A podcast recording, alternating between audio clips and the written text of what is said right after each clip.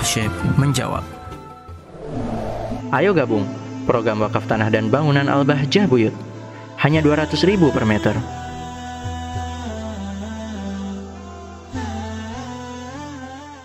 Waalaikumsalam warahmatullahi wabarakatuh. Bedanya yatim dengan piatu sangat beda sekali.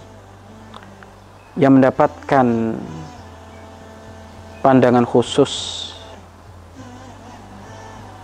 di dalam Islam itu adalah anak yatim, bukan piatu.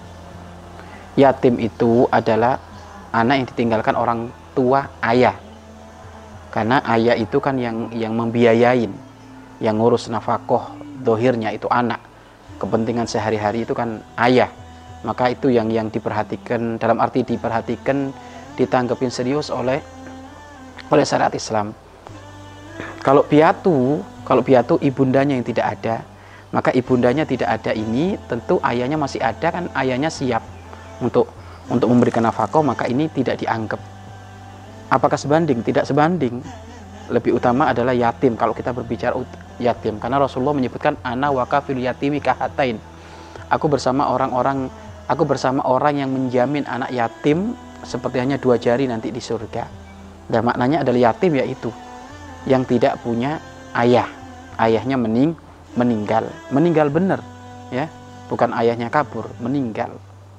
Kemudian yatim itu berfungsi hingga anaknya baligh. Tapi kalau sudah baligh, maka keyatimannya tidak berfungsi lagi. Namun, jangan salah paham. Kalau ada anak yatim, sudah baligh, bagaimana Pak Ustadz? Apakah kita masih boleh nyantun? Boleh kalau memang dia tidak mampu. Nanti masuknya adalah fakir miskin. Bukan lagi mengatasnamakan yatim. Karena yatim itu sampai usia baligh. Karena kalau sudah usia baligh itu usia mereka harus mencari nafkah sendiri.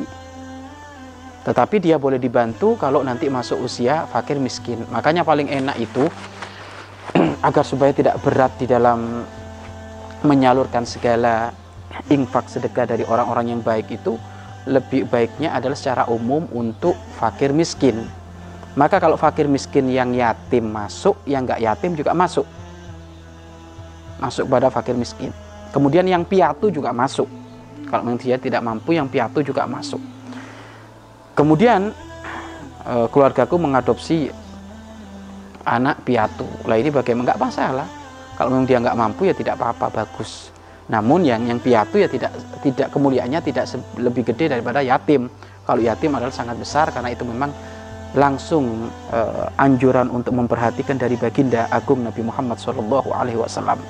Sekali lagi, kalau bukan yatim bisa kita perhatikan, kita ambil dari sisi fakir miskinnya, kita sekolahkan dia, ini pahalanya besar.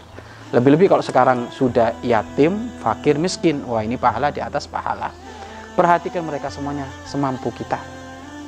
Yakinilah kalau di dalam rumah Anda ada anak yatim, akan ada keberkahan selama anak yatim tadi diperhatikan.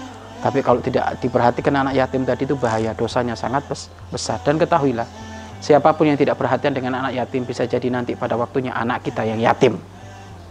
Makanya tolong perhatikan itu semuanya. Anak-anak yatim diperhatikan. Dan yang memperhatikan anak yatim berbahagialah. Engkau akan masuk kepada wilayah di surga bersama baginda Nabi Muhammad sallallahu alaihi wasallam. Wallahu a'lam bishawab. Mari berinfak untuk operasional lembaga pengembangan dakwah Al-Bahjah.